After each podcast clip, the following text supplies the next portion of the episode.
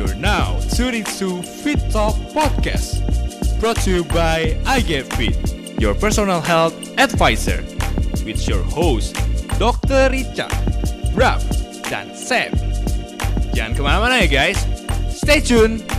Tadi uh, Alvina sempat menyinggung kan, tadi uh, dibahas tentang um, self acceptance apa self love dan self acceptance. Dan itu kan adalah salah satu cara gimana untuk kita mengerti untuk ke badan kita kalau bahwa kita nggak bisa nurunin berat itu kayak sedrastis itu seperti apa yang bisa kita bisa sama dia. Oh tiga bulan turun 20 kilo. Satu bulan turun 10 kilo whatsoever gitu kan. Nah yeah. gimana sih Alvina buat uh, mengencourage gitu uh, ke wanita-wanita di luar sana kalau hal kayak gini tuh lebih penting gitu ketimbang kita uh, punish ourselves gitu ya punish ourselves gitu dengan benar-benar cuma olahraga doang kayak punish semuanya. Kayak semua tuh serba hukuman gitu loh. Kayak. Olahraga tuh sebagai hukuman. Karena banyak yang bilang kalau liat, sering banget lihat di sosial media kayak hmm. wah ini gue gua harus disiksa coach gue nih supaya gue yes. ngebakar kalori. Kayak gue habis makan banyak nih hari ini dan gue harus disiksa besok nih. Atau nggak gue wah gue kemarin habis makan banyak seminggu minggu depan gue bakal coba uh, defisit gitu. Nah gimana caranya? Oh, jadi kayak ini tuh kayak sesuatu konsep yang kayak mungkin kayak orang mikir apa apa hubungannya sih? Kayak cinta diri sendiri sama kayak you know oh, perjalanan weight loss gue atau fat loss ya itu kan uh, apa oh, harusnya secara ilmiah ya nggak perlu kayak ada rasa-rasa kayak you know kayak uh, emotional attachment gitu. Semuanya yes, bisa yes. secara il ilmiah kok. Tapi guess what? Apalagi cewek ya. Hmm, kalau kita dasarnya tuh ngelakuin segala sesuatu tuh bukan didasari oleh cinta. Kita didasari oleh benci kita nggak bisa uh, kita nggak akan bisa lama loh di situ gitu.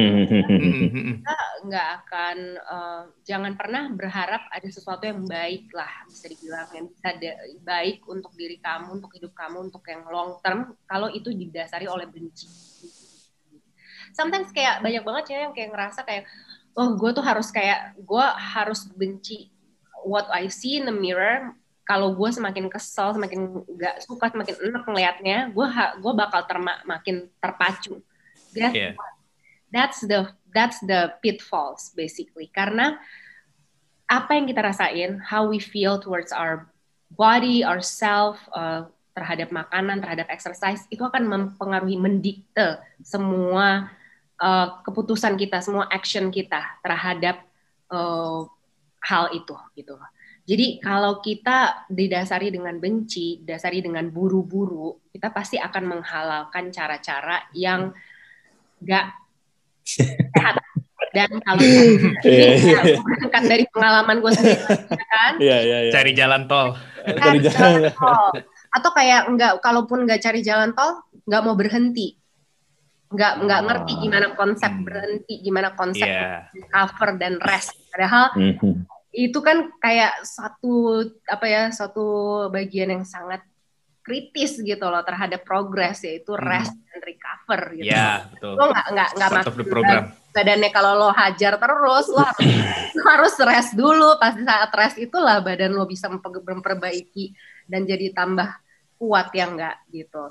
Nah, um, that's why uh, kayak dan ini juga kayak gue kayak ngelihat banyak banget ya Sam, uh, Bram kayak mm. uh, kayak apa ya uh, suatu rasa bersalah rasa bersalah tuh kayak asosiasinya tuh kenceng banget apa namanya kayak hubungannya tuh kenceng banget gitu sama makanan. Kayak, ah iya iya iya. iya. Ah, it's like wow kayak super Padahal inilah uh, yang harus kayak dirubah gitu loh mindset tentang makan itu harus kayak ada rasa bersalah gitu. Mm-hmm. Hmm, kayak kalau misalnya kita selalu kayak melihat makan itu kayak sesuatu yang uh, menakutkan, ada yang menakutkan, ada yang kayak jelek, ada yang buruk, ada yang bagus, kita nama-namain kita label-labelin, kita pasti mm-hmm. akan ter, uh, semakin terperangkap di dalam mindset yang namanya all or nothing mindset atau oh, yeah. uh, kayak yang yang pokoknya kalau gue nggak all in kayak gue bagus banget baik itu makannya olahraga whatever gue mendingan nggak sama sekali. Ah ngerti ngerti ngerti. Iya. Yeah. hal ini nggak realistis. Inilah Betul. yang membuat orang-orang suka jadi berhenti di tengah jalan dan harus memulai merasa kayak oh I failed. I have to start all over again but I don't want it anymore right now karena gue terlalu bisa sebelumnya. Udah deh gue berhenti dulu atau orang-orang kayak gue di masa lalu itu kayak nge-push terus-terusan nggak pernah berhenti karena takut berhenti itu berarti selesai kayak fail gitu jadi kayak hitam atau putih, nggak ada tuh gray area, nggak ada tuh Iya, kayak ada. ngelakuin 4 set, gue gue masih skor, gue lakuin aja dua set dan kayak yang lebih ringan atau kayak body weight aja atau kayak you know kayak cuman jalan kaki aja gitu, nggak ada, Nggak ada. Nggak ada gitu. That's why um, penting banget untuk kayak sebenarnya dibenerin dari kayak um, mindset dulu gitu loh bahwa uh, yang kita lakukan tuh harusnya semuanya berdasarkan dari uh, self love dari emang kita peduli kita mau self care dan ya kalau berangkatnya dari situ um, usaha kita pasti akan lebih satu lebih menyenangkan lebih energi betul. Iya. Betul, betul. Um, gue selalu ya gue selalu mengut- mengumpamakan ini sama kalau kita lagi road trip terus kita pakai GPS kalau kita cuman ngeliatin GPS ngeliatin kapan sampai kapan sampai kapan sampai kita pasti akan kayak ngerasa gila nih nggak nyampe nyampe Nggak nyampe-nyampe. gitu. padahal kalau kita kayak nikmati pemandangannya apresiasi hal-hal baik yang terjadi nggak nggak selalu cuman ngeliatin angka di timbangan eh, GPS angka di timbangan by the way atau kayak eh, apa Mhm. kaca gitu ya. Em, pasti kita akan ngerasa kayak lebih menyenangkan perjalanannya dan kita nggak nyadar tiba-tiba kita udah lumayan jauh jalannya, ya nggak? Iya, benar, benar. Betul.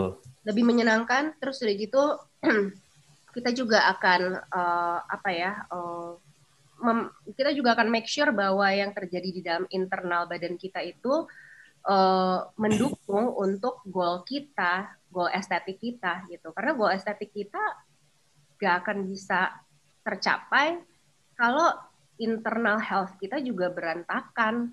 Kalaupun tercapai nantinya juga pasti akan ada masa kita harus ngebayar itu semua gitu loh. Hmm, benar sih. Karena you, Yep.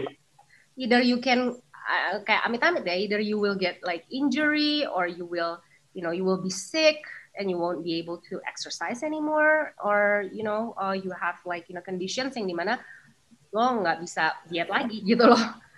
Biasanya tuh um, banyak juga uh, permasalahan kalau terlalu banyak diet ya pastinya di digestion ya, di gut health tadi Iya. gitu loh. Iya. Ya, gitulah. Hmm.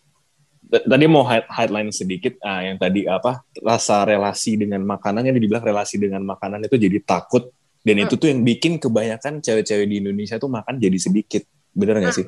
Hmm. Kayak Benar. dalam fase under eating dan ini gue mau coba share sedikit uh, pengalaman gue sama beberapa klien gue yang cewek, mereka tuh selalu bilang iya gue makan gue tuh banyak Sam banyak. Pas gue liat lu sebanyak apa sih makan lu? Coba coba coba lu lu lu, lu track dulu gitu lu track dulu. Pas gue liat tracknya gila protein cuma 30 gram carbs sugar kayak 100 something dan kalorinya sehari kayak Hampir nggak ada fat bahkan ya. Eh, ya ya ya ya gimana maksudnya kalorinya bener-bener kayak cuman 1000 1500 lah Hmm. kisarannya segitu dan tapi quality of foodnya nggak ada gitu Iya. itu yang ben- bener yang beberapa apa ya maksudnya di Indonesia tuh sering banget bilang gitu makan gue terlalu banyak saya makanya gini gini gini tapi pas di, di track ternyata terlalu sedikit dan ini adalah salah satu uh, pemicu makan terlalu sedikit juga itu bisa bikin uh, berat badan kita malah justru nggak turun gitu kan ya Hafina Yes. banget banget Mungkin-. Surprisingly malah berat mereka malah bukannya turun under eating tapi malah bisa naik jadinya kan. Iya banget dan inilah eh, mungkin yang gue lihat eh, lumayan berbeda ya eh, apa yang dibutuhkan untuk apa edukasi-edukasi yang eh, di luar Eh, mungkin yang mereka alami itu lebih banyak meng- eh, berhadapan dengan klien yang overeating. Eh, kalau di dari pengalaman gue sendiri ya, eh, Mhm. mungkin gue attract that kind of clients as well. kayak 99% itu under eating, bukannya over eating. iya iya benar benar benar benar gue juga ngerasain hal sama benar banget ya kan? Dan Ah. ya, ini kayak ini juga sebenarnya balik lagi sebenarnya saya menurut gue ya Bram um, balik lagi ke Asian culture kita sih. Uh, ah iya benar sih benar benar benar ya ya ya ya ya lihat lihat yang kenceng banget sama kayak um, apa ya kepo-kepo tentang berat badan penampilan. You know kan kayak pertama-tama nyampe gitu eh lu gendutan ya? Gitu lagi ya. kumpul keluarga ya pasti ya. Iya kan, iya kan? keselak jadi. Ya, gimana ya kayak gitu lah gitu. Jadi um, apa ya jadi itu terbentuk banget dan banyak banget kayak I don't know like marketing gue bilang sih. Marketing marketing yang ditargetin buat cewek-cewek yang di mana tuh kayak nggak dari Indonesia nggak dari luar ya. Pasti kayak kayak membuat uh, cewek-cewek ini punya pemikiran bahwa makan kalau kalau mau look good tuh makan tuh nggak boleh banyak gitu loh. Iya benar benar banget benar banget. benar banget. Benar banget boleh banyak gitu. Padahal kayak oh itu kayak the other way around kan yang mereka mau gitu loh sebenarnya gitu. Ya, jadi um, finalnya juga kayak balik lagi uh, Sam Bram kayak tentang self compassion gitu loh, self love. Kalau kita dasarnya kita ngejangkarin, kita anchor semua aksi kita itu dengan self love, dengan self care, um, kayak up, ya, yang yang yang kita butuhkan, instead of like untuk kayak suatu aesthetic goal. Uh, ya estetik goal tidak salah sih sama sekali bisa yeah, betul. ada yeah, betul. di belakang di background tapi jangan jadi itu benar-benar misi satu-satunya karena kalau itu misi satu-satunya dan kita nggak peduli sama yang badan kita butuhkan, ya jadinya kayak gitu. Jadinya makannya uh, berasanya makan banyak, makannya nggak banyak. Terus hmm. kan makanan-makanan yang nggak nggak dibutuhkan sama badan. Jadi makanan-makanan yang apa ya, yang devoid of nutrients. That's why mereka juga jadi kayak makin makin lapar, makin cravings gitu. Satu yang kayak gue alami kayak selalu ya eh, klien-klien gue yang setelah kayak satu bulan benerin gitu ya makannya di improve di improve di improve itu selalu pada bilang aduh gila gue coach gue udah nggak bisa makan lagi ini gue kenyang banget gitu. iya benar yeah. benar, like, benar benar benar girl that's because you've been eating actual nut like nutrients yang badan tuh bisa hmm. akhirnya pakai dan yeah. akhirnya badan bilang ke lo kayak jadi uh, apa sih signal untuk lapar lo tuh kayak udah bisa di yeah. uh, bisa di tame gitu loh bisa yeah. di, di, di di, dibenerin gitu loh. Jadi by the hmm. time lo kayak ngerasa biasanya lo makan gitu, itu belum belum pada saat itu belum lapar gitu karena this is hmm, hmm, like you're you've been that's because you've been eating nutrient dense food dan ini adalah suatu uh, efek samping yang kita mau gitu. Yeah. Kan. Tapi ya itu dia sih masih harus banyak banget kayak um, aduh harus banyak banget kayak brainwash kembali sih bahwa yang kalian mau tuh enggak dengan makan lebih sedikit, enggak dengan exercise yang gila-gilaan. Yang kalian mau itu adalah dengan cara makan yang sesuai kebutuhan dan goal dan exercise yang smart dengan program yang terarah, enggak random dan istirahat. istirahat. Iya, benar-benar. Satu lagi itu yang namanya stres itu coba di manage dulu. gue sampai gue sering banget gue bilang kayak gue bagi klien-klien gue gue bilang kayak gue tuh uh, tugas gue juga sebagai stres stres modulator, stress manager. Hmm, stress manager, ya benar-benar benar. Karena pada dasarnya ya itu sepenting itu gitu loh. Walaupun bukan kayak oh gue stres kayak nggak dari poin A to poin B gue stres jadi you know jadi berat berat badan, tapi hmm. your stress itu efeknya gue selalu bilang efeknya tuh kayak air terjun yang kayak wow ke bawahnya tuh kayak masih ngalir terus gitu kalau hmm. jadi kayak cascading efeknya tuh banyak banget gitu so hmm. yeah that's why kayak masih banyak banget harus banyak banget kayak uh, edukasi lebih tentang ini sih soalnya ya yeah. by the way ngomong-ngomong soal stres itu hmm. tuh stres buat pelarian beberapa orang berbeda-beda kan ya kan hmm Hmm. Pelarian yang berbeda-beda itu bisa ada orang yang mungkin dia stres jadinya uh, entah dia merokok, hmm. oke, okay. ada yang minum alkohol, ya. ada yang makan. Dan biasanya makannya ini comfort food. Dan ini biasa kita sering ketemu di kota-kota besar gitu yang misalkan teman-teman yang sedentary gitu, yang mereka ingin diet, udah makannya kurang, exercise berlebih, tambah lagi stres gitu. Dan pasti mereka bilang, wah gue gagal diet nih, soalnya gue lagi stres, gue makan martabak gue lagi ada nih gue lagi stres ya udahlah nggak apa-apa gue lagi stres gue reward diri gue dengan sesuatu yang bikin gue nyaman Iya. Yeah. kan nah itu itu sering banget gitu Alvina menurut Alvina tuh gimana yang gitu-gitu yang kayak gitu Ya, gue selalu ini juga satu salah satu yang selalu gue bilang juga kayak Iya kan. Uh, dapat dari salah satu mentor gue lah. Uh, ini uh, comfort food itu bullshit sebenarnya. Sorry. Dengerin, dengerin, dengerin lagi, lagi, lagi, highlight lagi. Apa? Comfort food apa? Bullshit. Nah, oke, Bullshit. sip. Bullshit. Di highlight nih, di highlight. Ah, di highlight, di highlight. Konsep comfort food itu bullshit. Kenapa? Karena emangnya kita dapat comfort dari mana kalau masalah itu nggak sebenarnya terselesaikan. Iya. Masalah nggak selesai. Terus udah gitu setelah makan, habis itu kayak timbul masalah baru, yaitu berasa kayak berasa bersalah. Bersalah tadi ya. Guilty, benar, benar, guilty. Oh, ya Benar, kan? benar. Kayak dan inilah yang mengakibatkan relationship dengan makanan makin memburuk gitu loh. Nah, itu dia. Makanya kayak lo Jadi udah salahin makanan. iya kan Iya. disalahin makanan gitu loh. Kalau Benda mati disalahin.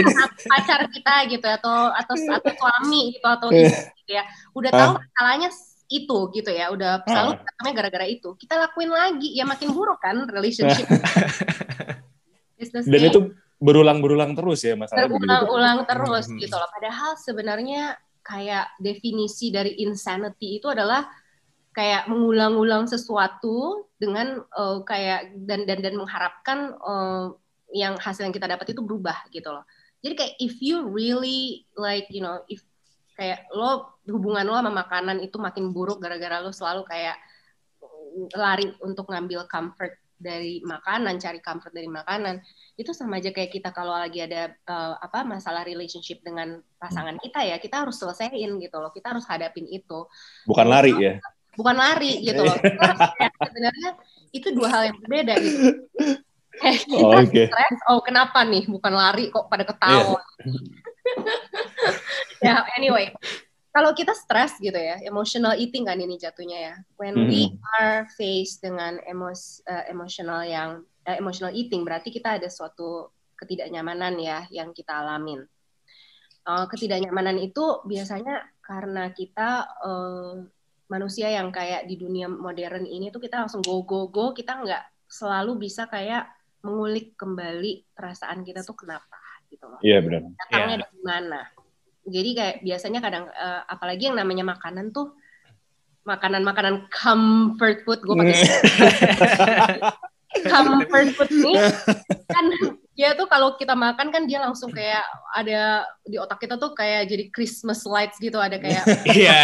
Iya iya benar serotonin benar. gitu. Benar benar benar. Dopamin serotonin itu kayak jadi suatu re- eh, kayak menjanjikan reward dari si makanan. Padahal sebenarnya rewardnya nggak ada loh guys. Kayak yang ada malah lo malah, malah jadi stres gitu loh. Hmm. Nah, false the false hope of like getting reward ini itulah yang kayak jadi bikin kayak kayak, kayak kalau setiap stres tuh kayak carinya makanan. Padahal sebenarnya sit with that emotional, eh sit with that um, unpleasant emotion gitu loh. Jadi kayak berhenti aja dulu. Kayak oke sekarang ini apa yang gue rasain? Gue kok kesel ya? Atau kayak gue kok sekarang stres banget ya? Karena gue yakin banget. Terus kayak kenapa stres? oh karena gue yakin banget apa yang gue lagi kerjain saat ini tuh nggak cukup waktunya semuanya misalnya lagi sibuk gitu ya Yes. Hmm. waktunya gitu oke kalau kayak gitu eh, coba deh nggak cukup waktunya gara-gara apa lo menurut lo mendingan lo kayak taruh di kertas kayak ngomong sama diri lo sendiri Hmm. or you actually kayak pick up the phone and then go to go ya go to like Gojek or Grab and then order food gitu loh. Coba aja dulu kayak gitu and then kalau emang bener-bener pingin ya udah that gak apa-apa go ahead tapi setidaknya lo udah kayak selesaiin dulu yang ada di pikiran lo daripada lo nyari Iya. makanan gitu. Itu sama aja kayak kayak apa ya kayak kayak, kayak kalau ada kotoran tuh disapu ke bawah tempat tidur. Iya, iya. Numpuk kayak deh numpuk. ya gitu. Ya gitu sih. Oke. Nah, em, lanjut lagi Mbak Alvina. Tadi udah dibahas juga tentang ah, masalah stres. Tadi juga ada stres, terus makanan juga. Nah, sekarang kita bahas bahas tentang eh, mindful eating sama counting calories. Iya. Nah, kira-kira ada yang mau eh, Alvina tambahkan ya, Mbak? Kan banyak Iya. banyak banyak orang yang bilang, nih ini mungkin yang udah melek ya, udah melek dengan counting calories, mereka mungkin ah buat gue counting calories itu gampang gitu. Gue gue gue bisa lah gitu gitu. Tapi ada sebagian orang yang udah enggak tahu Hmm. caranya tapi males gitu. Kayak aduh ribet banget sih makan harus ditimbang. Kayak kayak kayak hidup gue tuh nggak ada lagi yang lebih ribet udah banyak kerjaan lagi gini Makan aja ditimbang-timbang gitu. Nah, iya. Nah itu gimana ah, menanggapinya sebenarnya buat gue memang uh, goal akhir gue untuk semua orang, untuk semua klien, untuk gue sendiri itu adalah uh, dengan mindful atau intuitive eating. Yes. Gue that's the best, that's the best. Um, I mean, kita nggak akan selamanya bisa kayak bawa timbangan ke mana-mana. Kita nggak akan selamanya bisa kayak um, selalu ambil handphone kita untuk taruh semua makanan yang kita taruh, ya, yang kita kita makan. Tapi gue uh, sangat percaya bahwa uh, mindful atau intuitive eating ini uh, itu akan lebih optimum kalau misalnya kita sudah berpunya background dan banyak apa namanya- ya well versed gitu loh dengan um, nutrition profile uh, dari makanan. Jadi kita tahu gitu loh kayak apa yang kita makan gitu kayak telur tuh apa sih gitu loh Iya, Iya. betul. itu jadi menurut gue itu kayak itu penting banget dan yang tadi nih balik lagi nih sama yang Andre eating tadi ya yes. Eh kayak they're just kayak gue sendiri ngalamin soalnya.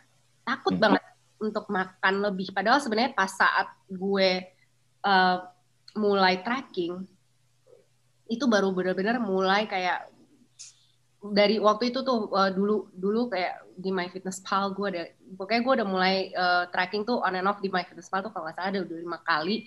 Itu tuh kayak dari tahun 2018 lah gitu. Oke. Nah, terus tapi sekarang gue udah nggak pakai MFP lagi uh, Hmm. gue pakai karbon tapi kayak waktu itu masih pakai MFP dan gue kayak ngeliat walaupun waktu itu kayak semuanya tuh cuman kayak sekedar banget gitu gue nggak ngerti gimana sih cara-cara level-level tracking supaya gue kayak bisa masuk ke uh, apa proses tracking ini dengan lebih mudah dan tidak ngerasa tracking itu terlalu sulit gitu ya. Ada caranya juga kan ada ada ada ada ada hierarkinya lah bisa dibilang. Um, dan pada saat itu walaupun kayak cuman ngasal aja itu benar-benar membuka mata gue banget sih terhadap kayak apa yang gue makan nih kayak dikit banget ternyata gitu loh. Nah, untuk seorang cewek dengan nafsu makan yang gak terlalu gila-gilaan dan kayak um, perut juga kayaknya yang kayak mungkin gak terlalu gede gitu. Maksudnya kayak kayak, kayak size pakai ya apa ya kayak mindset gue kayak makan tuh nggak bisa kayak terlalu banyak gitu. Dulu ya itu tuh perlu banget. Dan ini kayak gue lihat juga di banyak kayak oh, orang-orang eh, cewek-cewek lah dan klien-klien eh, perlu banget untuk kayak tahu kalau lu makan bersih banget you will not meet your calorie goals. And your calorie goals itu adalah energi buat tubuh. Gimana? Kadang-kadang sampai BMR aja nggak nyampe waduh Guys, I'm sure waktu gue masih ngajar, gue masih um, dan gue makan bersih bang, bersih bersih ya. Gila gue setiap hari netnya mungkin cuma 600 kalori gue rasa sih. Wah, Ya. 600 600. Nah, what mungkin mungkin mungkin ya, I don't know, 600 to 1000 uh, with like my my activities ya. ya berat berat berapa Alvina Gila. Waktu itu 45. Ah. Mm-mm, 45. Nah, oh kayaknya terlalu sedikit pandemi sedikit ini- banget ya. eh, tapi terakhir-terakhir udah 49 sih. Uh, uh, terakhir-terakhir sebelum pandemi 49. Terus pandemi ini naik lagi 3 kilo. And I'm so happy kayak kayak apa ya, udah pada saat itu tuh kayak badan mungkin um, rasanya kayak kurang kurang kurang padahal kalau gue lihat foto lagi gila badan kayak gini gue masih ngerasa kurang gitu loh sekarang badan gini aja gue kayak happy happy aja eh iya Ya, ya, ya. Terus, uh, iya, jadi menurut gue, balik lagi ke pertanyaan tadi, ke topik tadi, menurut gue tracking makro itu setidaknya kalau emang hmm, apa itu sesuatu yang kayak uh, orang yang under eating gitu, itu kayak menurut gue itu akan jadi suatu cara yang mempersingkat kepercayaan lo untuk balik terhadap uh, makanan, gitu loh. Itu mempersingkat, tapi memang um, ultimate goal-nya itu sebenarnya supaya bisa jadi uh, seorang seseorang yang bisa makan sesuai intuisi lah sesuai sesuai dengan sinyal tubuh gitu lah. I, but I think macro tracking itu definitely uh, bisa mempersingkat supaya perjalanan lo untuk mempercayai makanan kembali itu lebih cepat. Uh, dan uh, kebanyakan dari uh, klien gue yang udah so I don't I don't really like suggest kayak macro tracking langsung right away gitu ya. Just because Yeah, some yeah. people mereka punya kewajiban di hidupnya tuh yang udah terlalu overwhelming. Yes, benar-benar. Itu yang gua gua hadapin juga sih kayak gitu. Kewajiban di hidupnya yang terlalu overwhelming uh, dan kayak if you go to like macro tracking right away, it's like going to L2 level 2 right away. Jadi Hmm. kayak harus ada uh, habit-habit dulu yang Iya. dulu harus mulai start small dulu. And of course uh, you know uh, improving the mindset first. Karena kalau langsung Mhm. macro tracking itu most likely bakal kayak it's not gonna help with the mindset um, uh, at all. If anything cuman kayak jadi ya apa um, membuka wawasan tentang oh makanan gue masih kurang. Tapi kayak Mhm. that's it. Karena akan fokusnya akan sangat kayak habis untuk um, kayak ngeliatin uh, apa sih uh, app-nya gitu Iya. Mhm. tapi that's my take ya uh, dan I think but I think ya uh, macro tracking is definitely something yang kebanyakan wanita Jakarta at least butuh butuh gitu ya butuh untuk mencegah eh, bukan mencegah sih butuh untuk eh, solusi buat eh, mereka yang bilang oh gue makannya banyak ternyata under eating Iya. iya Mengubah mindsetnya juga lah tentang pandangannya ke makanan kan. Betul betul betul. Sama, sama sama mungkin ini gue juga pernah nemuin nih Alvina. Gue punya adalah eh, relasi temen dia itu emang nggak ngitung eh, makronutriennya atau nggak nggak ngitung tracking kaloris tapi ya kan ini balik lagi kita makan untuk performance gitu kan. Ya. Yes. maksudnya untuk performance untuk sebagai energi. Makros itu untuk energi buat badan kita eh, beraktivitas berolahraga bekerja dan segala macam. Nah Mm-mm. tapi gue punya temen dia itu benar-benar nggak ngitung sama sekali tapi dia tuh selalu jadi excuse gitu buat ya gue kan eating for my performance gitu jadi Hmm. kayak dia kayak jadi kayak seakan-akan ya gue eating for my performance jadi terserah gue mau makan apa aja yang penting performance gue bagus Hmm. Mm-mm. apakah itu mindset yang benar atau gimana tuh Hmm, tergantung goalnya dia apa sih gitu Hmm. apa gitu Eh, tentunya kayak like kayak the same ya kayak orang yang under eating atau eating per- performance whatever it is mereka Hmm. semua bakal benefit sebenarnya dari mengetahui Yep. eh, Yep.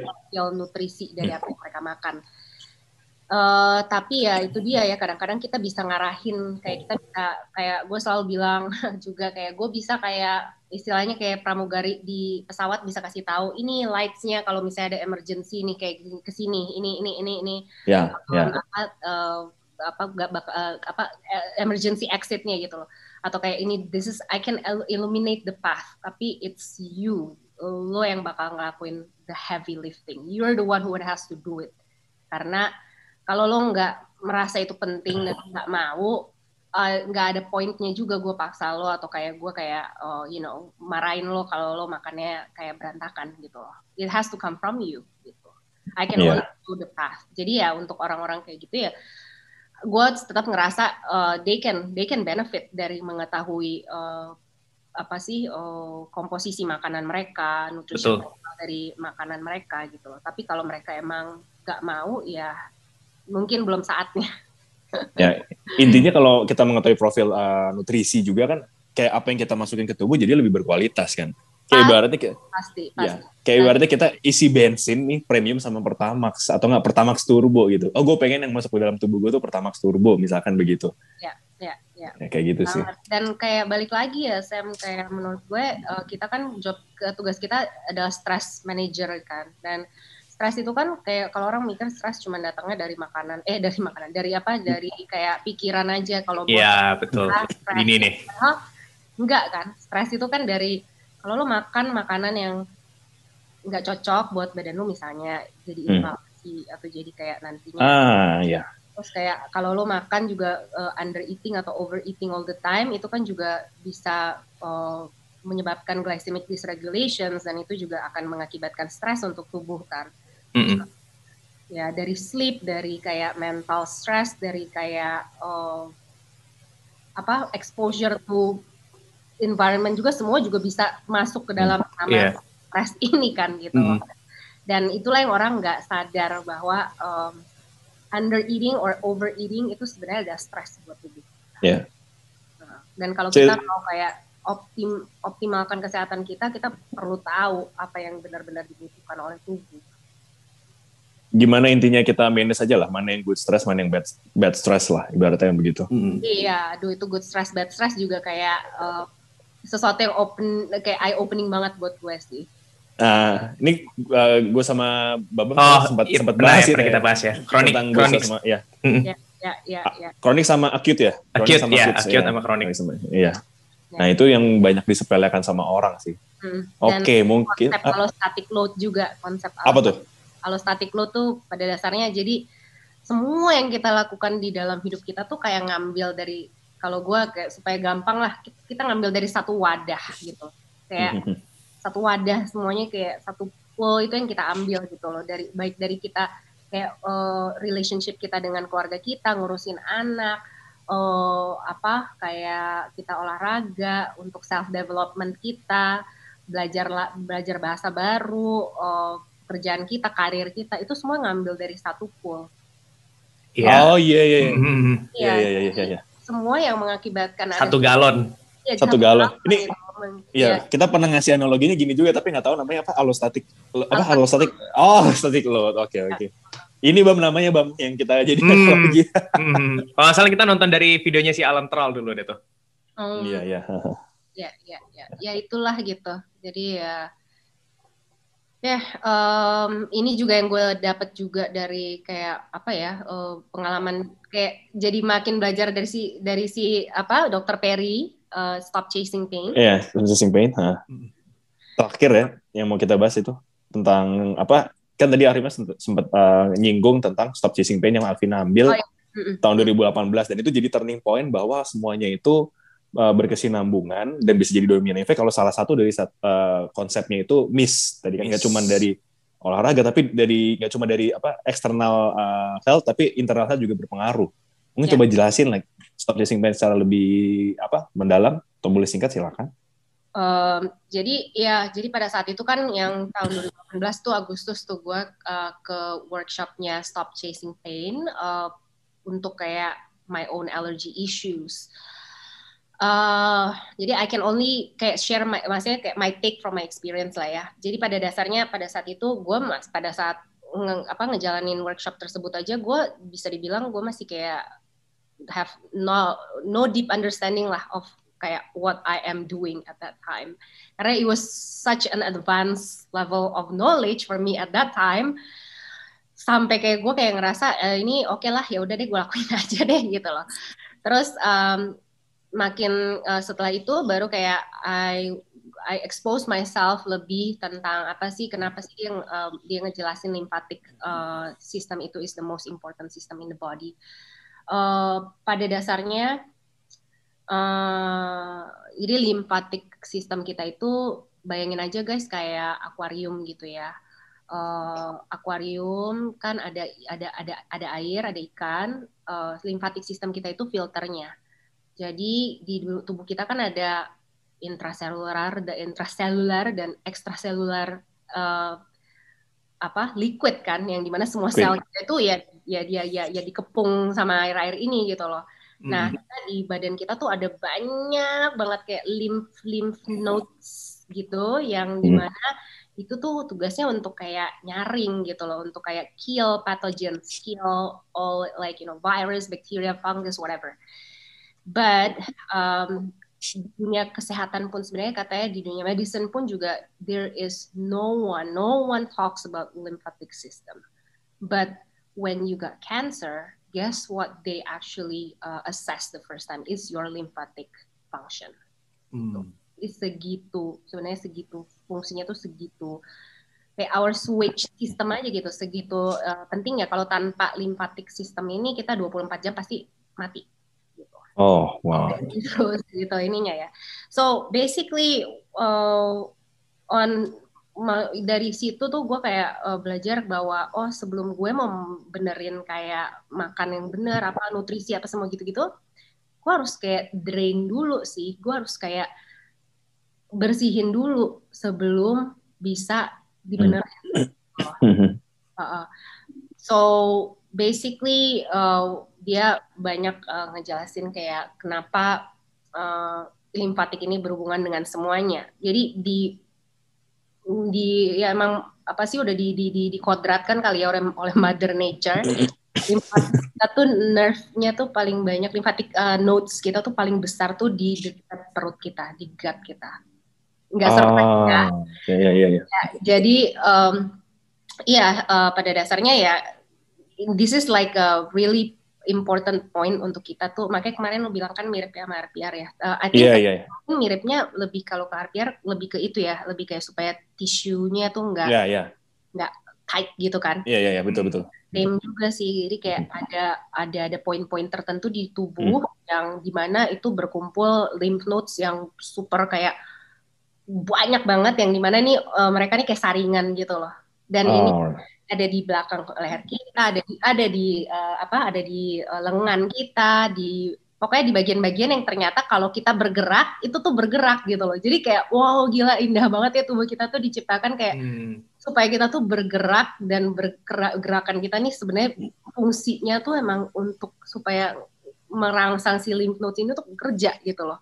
Iya. Oh, jadi bergerak ya, bergerak untuk supaya node-nya kerja. Emang kodratnya manusia kan untuk bergerak kan? Hmm. Bergerak, bergerak Nah. juga ya gitu loh. Jadi emang lymph nodes kita yang banyak banget kumpulan lymph nodes ini tuh ada di tempat-tempat yang kalau kita gerak pasti dia gerak gitu loh. Eh, intinya ya eh, si stop chasing pain ini em, buka mata gue banget lah untuk kayak belajar kayak lebih lagi eh, gimana caranya untuk memaksimalkan effort-effort yang gue lakukan eh, terhadap kayak you know eh, nutrisi atau olahraga gitu supaya yang gue lakukan itu eh, bisa benar-benar terserap baik lah oleh tubuh gue gitu. karena kan apa pun itu juga kayak misalnya nutrisi gitu kan kita tuh nggak bisa cuman kayak oh kita makan itu berarti udah gitu loh itu kita makan Hmm, hmm, hmm. berarti kita sehat padahal sebenarnya kan yang kita eh, yang akan kita dapat tuh adalah yang kita bisa serap sama yang kita bisa asimilasi gitu kan Hmm. bukan apa yang kita makan. Jadi sebenarnya kita eh, harus benerin juga dulu gitu loh proses penyerapan kita gitu. Nah inilah si si stop chasing pain tuh eh, ini gue buka mata gue di sini gitu dan eh, penyerapan gue itu mungkin udah parah banget eh, karena pada saat itu juga gue juga buang air besar tuh jarang-jarang Oh iya, ya buang air besar tuh jarang-jarang sama sama sama eh, cerita si eh, si, Rice ya ah iya iya. buang air besar jarang-jarang ya iyalah Seminggu sekali ya. eh, gue nggak sampai segitunya kalau dia bisa sampai sebulan sekali gue Iya, dia sama sekali. kayak benar. hari gitu kali ya Hmm. gitu. kayak What? ya sorry TMI tapi ya pada saat itu gue nggak tahu itu kayak nggak normal sebelum gue ketemu dia. And oh, well, my husband has been kayak saying to me kayak that's pretty weird babe. Like you know like you should be able to do it every day. I'm like no this is like how I am. Like mo- most of my life I've been like this.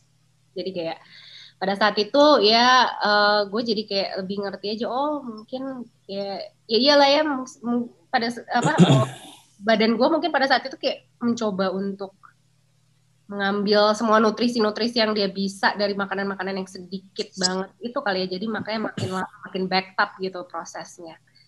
Eh, dan emang benar sih setiap kali kayak ngelakuin si eh, lymph eh, apa kayak lymph eh, rutin Hmm. itu berasanya makin plong gitu. Kayak lebih bener-bener langsung. Misalnya di gue gue sering banget kayak hmm, apa oh, nose gue kayak block gitu ya. Tapi kayak tiba-tiba bisa dengan ngelakuin itu terus kayak bouncing dikit gitu loncat. Karena dia percaya loncat itu uh, it's it's really something that we should do more. Hmm. itu tiba-tiba ya langsung bisa kayak pelong aja gitu. Lompat itu in a term jump, jump lompat apa gimana? jump ya jump like bouncing or jump gitu Ah, oke. Ini ngomong-ngomong soal bouncing atau jump di strength and conditioning uh, side, Mm-mm. ini nih ngebangun CNS.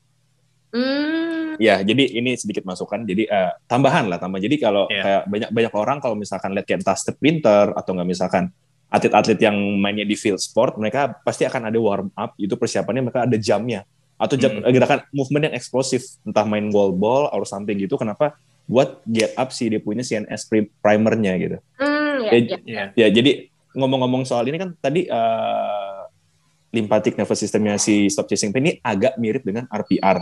Mm-mm. Nah, si RPR sendiri ini juga kan uh, hubungannya dengan CNS. Hmm. Nah, ya udah jadi ada ada sangkut pautnya dibilang tadi harus agak jam gitu biar kayak ngerasa plong. Ini emang bener sih. Itu emang bener. Oh iya iya. Nah, Oke. si kalau si si ya stop chasing pain juga ya mungkin kayak itu kali ya supaya kalau misalnya ada drainage yang benar, em, pasti tisu kita juga nggak akan kayak super kayak apa ya? oh, Steve. stiff gitu loh. Yes, bener. Bener.